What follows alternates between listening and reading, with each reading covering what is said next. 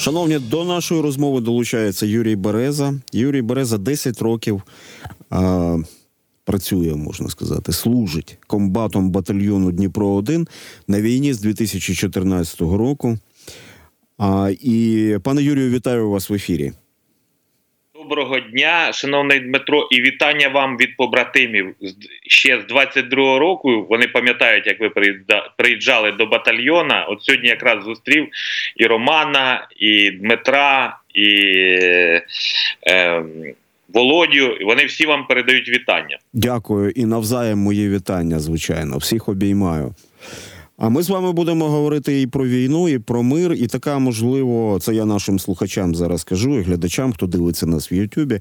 Така трохи несподівана тема розмови, але я маю дещо пояснити. Коли я представляв Юрію Березу, я сказав, що він 10 років вже командує батальйоном Дніпро 1 Це так.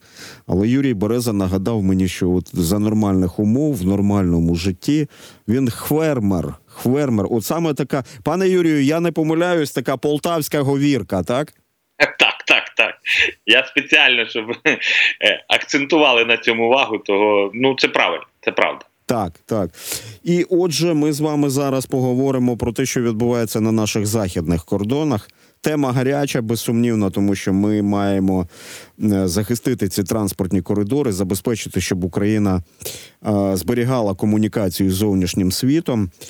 А що що сталося на вашу думку? Як цьому е, зарадити зараз? Як надалі комунікувати з нашими західними партнерами, щоб взагалі зняти цю проблему? Наскільки я розумію, існує те, про що в Україні мало говорять.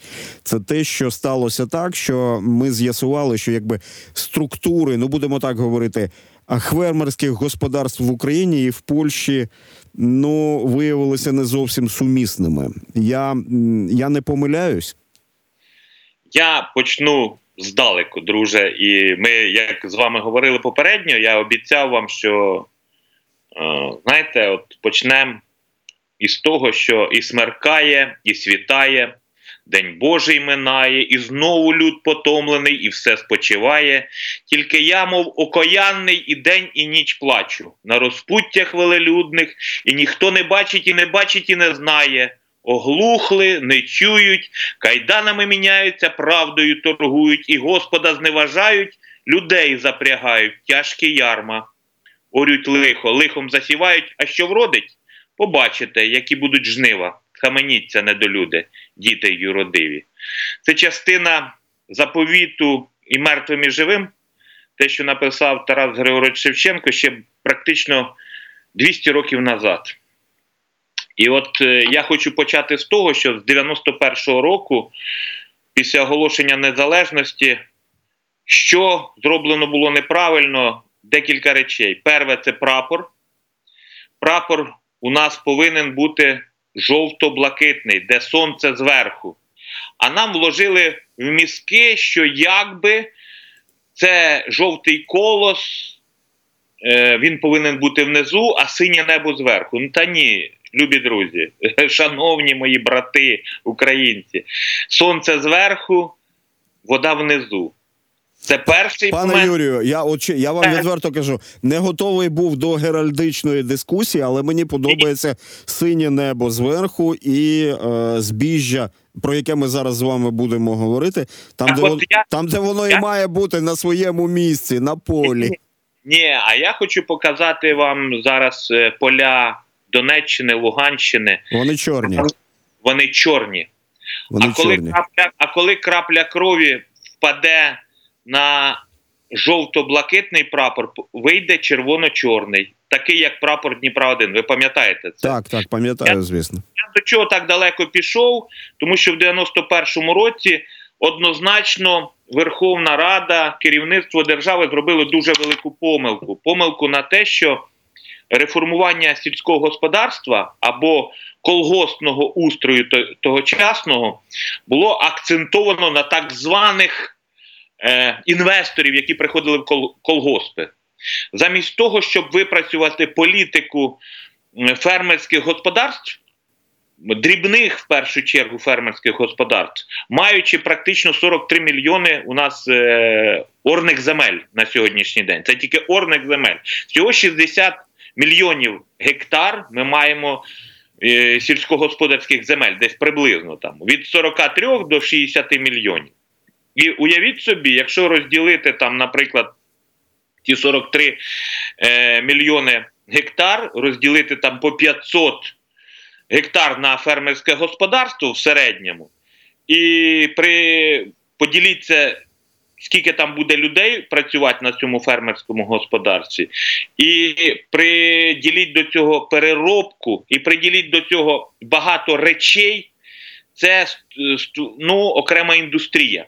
Не просто, е, знаєте, там назва, що ви фермер. Ні, це окрема індустрія, яка б змогла виробляти е, досить е, якісне збіжжя, з якого можна потім переробити. Ну, на, це е, Саме головне, що це продукти харчування, яких в світі завжди буде ну, недостатньо. Ми навпаки пішли шляхом укрупнення. І на сьогоднішній день у нас е, е, дуже багато таких, знаєте, земельних баронів, я їх називаю, у яких 10 тисяч і більше. 10 тисяч і більше гектарів землі. Гектарів землі. А у і... вас, пане Юрію, а у вас скільки цікаво? Ну, десь 200 гектарів. 200 гектарів. Це відп... це відповідає такому середньостатистичному розміру фермерського господарства в Європі. Так, це це відповідає якраз 200-300, там, от якраз це середньостатичне е, статистичне фермерське господарство в Європі. Це дає можливість, от ви знаєте, коли б це було так зроблено, ми б мали сільськогосподарську галузь, яка була б ну, конкурентно спроможня в першу чергу. А саме головне, вона б мала ознаки всієї захисту. От давайте так звернемо увагу, наскільки я хочу знову повернутися до історії, що робили завжди націоналісти. Вони захищали свою землю. І, і я хотів би, щоб це було в основі всіх наших, ну, знаєте, ідеологічних засад захисту землі. Зрозуміло, коли е, земля була забрана баронами, та ж сама Луганщина, Донеччина, Запоріжжя, Херсонщина першу чергу здали і пропустили москалів оті великі господарства. Які, ну, прямо там, я по Херсонщині там можу назвати десяток прізвищ великих е, хвелмелів, які мали по там по 10 тисяч гектар, які не просто здали і пропустили росіян, вони просто перейшли і пропустили їх. Вони... А, Вибачте, а перереєструвалися потім за закон, за законами ну, окупантів? Ну, звичайно. Звичайно. І цей приклад просто показує про те, що укрупнення, от те, що пройшло, е, ну, це перший крок до неправильного. Другий момент: якщо ми збираємося в Євросоюз, а ми збираємося, ми і більшість населення підтримує, самий головний очільник, який буде це нам заважати, це якраз е, укрупнені оці землебарони. От уявіть собі дотацію Євросоюз весь живе сільське господарство живе на дотаціях. Та холера, яка має 50-60 тисяч гектар землі, і вона й отримає цю найбільшу дотацію. І європейці відразу вже сказали, що так не буде. Так у нас так було, слухайте, в нашій історії, коли а, ці а, в, а, ем, великі холдинги отримували ці фермерські дотації. А я ж не не помиляюсь на на кшталт Миронівського хлібопродукту. А... Так це 30 років у нас таке відбувається. Щоб ви ви зрозумієте, держава підтримує, вона не підтримує дрібного фермера. От я вам хочу е, знаєте, привести приклад. У мене є друг, товариш, з яким я там знайомий багато-багато років. Він фермер Сергій Дмитрович, який е, абсолютно, знаєте, от він живе цим.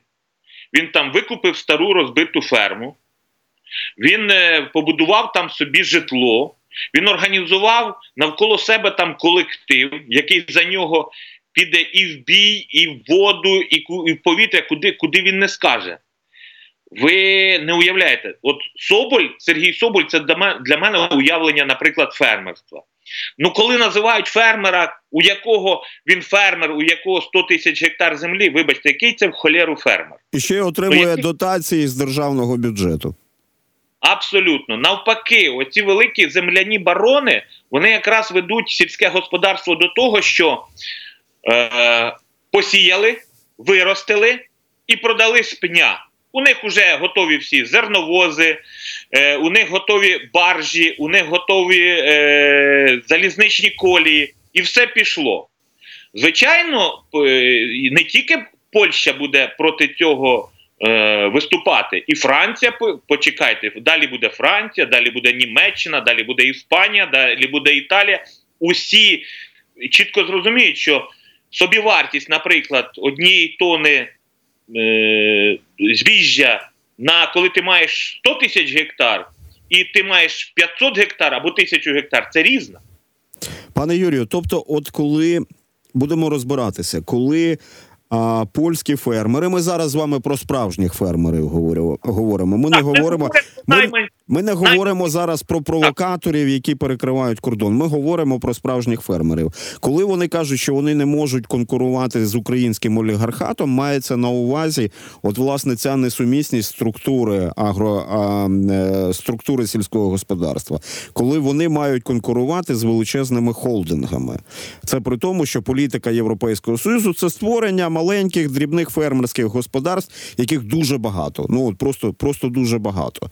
А саме саме це мається на увазі, що а, у них оцей антагонізм, як вони кажуть, я просто одразу не міг зрозуміти, в чому протест полягає. Що у них цей антагонізм з тим, що вони зіткнулися саме з, а, з нашими олігархами. Абсолютно, ви ж знаєте чого? Вони ж розумні люди, вони читають, вони бачать.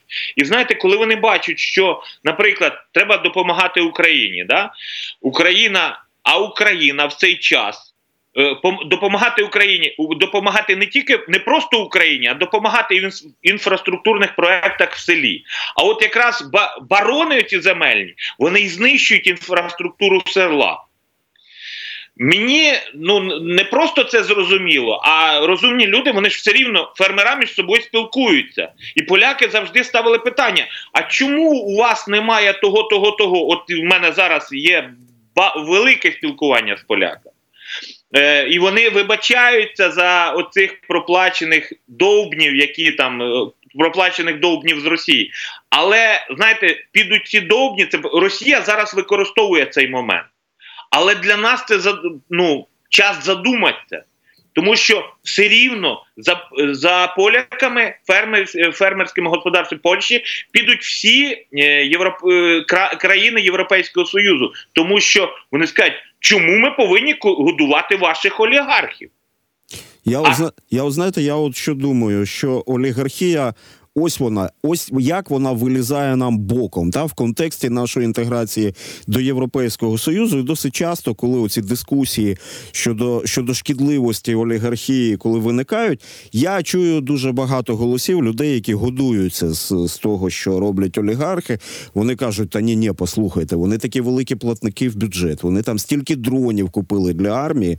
Тобто, можна сказати, що вони спочатку зруйнували нашу е, структуру економіки, а зараз вони якісь там дрони дрони для армії купують? Чи це занадто різко? Я абсолютно ви знаєте, ми, ми думаємо і дихаємо в унісон. Я вам скажу, що давайте подивимося на знищене село. Ну, блін, вони ж також несуть за це відповідальність. А відкупитись дронами, давайте так. Я ще одна така статистика: от великі землевласники, практично ніхто не відправив своїх дітей там рідних, або сам не пішли захищати одиниці, пішли захищати цю землю. І це знову ж таки, якщо ви зараз подивитесь оце, цю статистику, вона буде, ну, знаєте, страшною. Пішли захищати ті, що там здали паї, або від від безвиходів віддали паї, і вони пішли відповідно захищати цю землю. А той, хто користується, той, хто отримує всю маржу, як то кажуть, він його діти знаходяться за кордоном. А, І не просто за кордоном, а вони там мають квартири, Вони мають там бізнеса вже, які легалізовані для Європейського Союзу, а його тут нічого не тримає. Тому, ну да, я куплю там 100 дронів, 200 дронів. Давайте так, там здається, Телекамери, телекамери і всі телеканали це покажуть. Звичайно, знову ж таки, я запрошу там канали, які покажуть і розкажуть, наскільки я корисний. Але ж я хочу нагадати, що е, той, хто має більше 10 тисяч гектар, маржа з одного гектару, здається, там кернел за. Е, показав, що прибуток з одного гектару у нього був коло 600 600 доларів. Це 19 чи 18 рік. 600 доларів з гектару. Тепер умножте на кількість гектарів, і вам стане все зрозуміло. А скажіть, що ж нам далі робити? От у нас вже так. Так, у нас е, ці батьки, е, засновники держави, от створили таку систему. Так, дозволили, виростили олігархічний клас. А е, якихось механізмів реприватизації не існує. Що нам робити для того, щоб реально інтегрувати країну в систему Європейського союзу, де ну збожеволюють, коли побачать, з ким їм доведеться конкурувати? Це, от як на мене, знаєте, така аналогія, коли у вас є майстерня, а вам доводиться конкурувати там з великим. Е, Не знаю, китайським заводом, до прикладу, так тобто, а що зараз робити? Які механізми існують для того, щоб структура нашого сільського господарства набула європейського вигляду? Я вам скажу більше: тут не тільки питання в Євросоюзі, тут питання в нашому українському селі, де є колиска української нації. Насправді, якщо зараз не роздрібнити і не прив'язати е, гектар орної землі до утримання е, соц, соц, соціальної сфери села, не прив'язати до доріг, не прив'язати до шкіл, не прив'язати до дитячих садків, лікарні. Ви ж розумієте, мені здається, ну це було свідомо зроблено, от якраз в 90-ті роки. Все робили для того, щоб викинути е, сільських жителів, перекинути їх в міста, створити такі агломерації е, міські, а в селі просто ну там зайшов комбайн такий, який відразу оре, там вносить гербіцид, сіє е, і здобрює, і потім пройшло. е, Скільки там три місяці приїхав комбайн, це саме скосив і прибрав з мінімальною кількістю людей, задіяних в селі. Це саме страшне, пан Дмитро. Євросоюз, Євросоюз то далі буде, але в нас жителів сільських не залишається. Народжуваність в селах, вона ну не то, що катастрофічно впала, її практично немає. І це все говорить про те, що е, ну, це безпека української державності і української держави взагалі.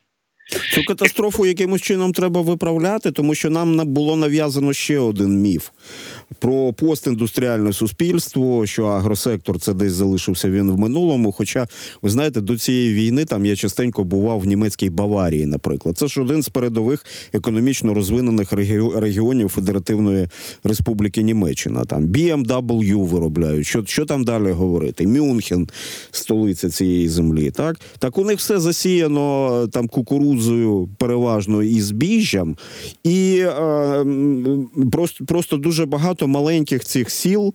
А які живуть з цього, та тобто люди, ну сучасні німці, які живуть з цієї індустрії. А і просто, просто тепер е, незрозуміло, е, як нам виходити з цієї ситуації, тим більше в умовах війни. У вас є якісь ідеї? Ну, звичайно, я ще раз кажу, що все рівно нам прийдеться на законодавчому рівні знімати і розбивати, е, забороняти. От заборонити е, агроолігархат. Нам е, от за, в законодавчому полі треба розбивати, щоб е, одна людина не могла володіти не більше там тисячі, умовно, тисячі гектар. Я прив'язую все до тисячі гектар.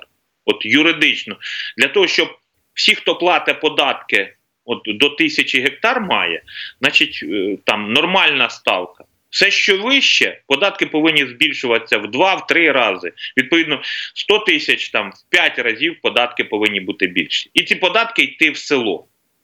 А це має працювати якось антимонопольне законодавство? Абсолютно, так, абсолютно. І саме головне, е, ви ж знаєте, що ну я не любитель радянського союзу, але я хочу нагадати, що коли колгоспи володіли землею, вони відповідали за все, що відбувалося в селі. І той, хто хоче володіти землею, він повинен чітко зрозуміти, що його всі податки в першу чергу підуть на утримання тієї землі, де він е, здобуває свої статки. І коли це буде зрозуміло, що неможливо вирішити ні з ким, ні порішати, ні десь обдурити, десь обійти, обскочити, що все, тоді підуть зрушення. Але в першу чергу це все повинно йти від українського законодавця. А парадоксальна історія. Ми заборонили купівлю землі іноземцями, так але водночас у нас виникли такі, е, як ви кажете, олігархічні агроклани.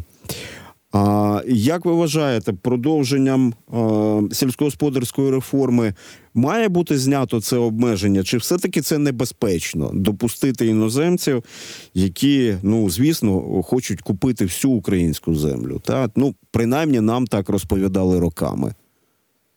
Я категорично проти, от якраз тут по іноземцям, категорично проти е, на період війни, і, скажімо так, на десь ну, хоча б 10 років після воєнний час ми повинні самі оговтатися. Тому що ну, ну реальний момент в тому, що показали навіть ті агробарони, що земля це дуже гарний такий актив, який може приносити і приносити і приносити. Знаєте, в чому в нас сама головна проблема? Це е, от держава повинна була не міша, не заважати насправді е, фермерам, не допомагати фермерам, а зробити все, щоб, наприклад, українське зерно умовно там з 95-го року могло потрапити е, ну, безпосередньо там, наприклад, в Китай, де воно найбільш необхідно, в Африку. От е, всі уряд, уряди повинні були над цим працювати, щоб збіжжя йшло якраз завоювати нові ринки. Ну, в нас сам принцип був не в цьому за, закладений дії, в діях влади. От я вам скажу, що саме головне це все ж таки е, цього конфлікту, те, то, те, що відбувається зараз, можна було уникнути. Можна було уникнути. А де ми будемо брати інвестиції, якщо ми західний бізнес і західний капітал не будемо впускати в країну? Е, Ви знаєте, я вам я ще раз, ви мене можливо не дочули, але я вам скажу, що на сьогоднішній день кількість інвестицій е, в українців, от якщо ми зробимо такі правила, нові правила, да, і де буде зрозуміло, що так. Хто зараз займеться землею, створить там підприємство сільськогосподарське, буде мати там 500 е, гектар в цьому, значить правила гри такі на десятиліття. Ви не платите податки. Повірте мені, зна, знайдеться скільки коштів, і не треба буде нікуди ходити і ні в кого позичати. У нас е, зараз дуже багато прихованих таких можливостей фінансових в українців. Повірте мені. Приховані можливості треба, звісно, реалізовувати. Ви розмовляєте з європейськими фермерами. Так, ви з ними говорите про те, що хлопці, дівчата, ну слухайте, наведіть у себе порядок. Ви розумієте, що країна в стані війни, та ми будемо далі думати про те, яким чином розвиватись самим і вам при цьому не зашкодити. Хоча всі мають бути готові до конкуренції, я так розумію. Слухайте, але припиніть це неподобство з перекриттями кордонів. Що вони говорять? Знаєте, багато відхаращується навіть від того, що вони перекривають кордон. Вони говорять, що пр- претензії не до вас, претензії до урядів, претензії до Брюсселя, претензії до Парижа.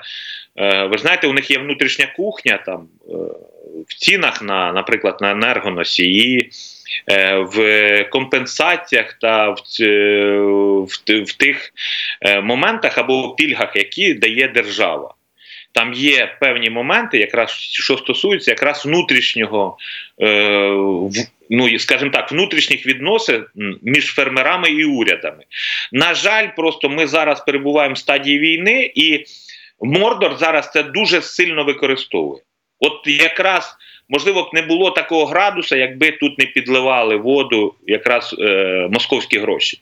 Це, Це- один із основних факторів. Але момент в тому, що все рівно вони говорять: е, е, якщо ви хочете е, з нами конкурувати, ми готові з вами конкурувати. Ну ми не готові конкурувати з вашими олігархами.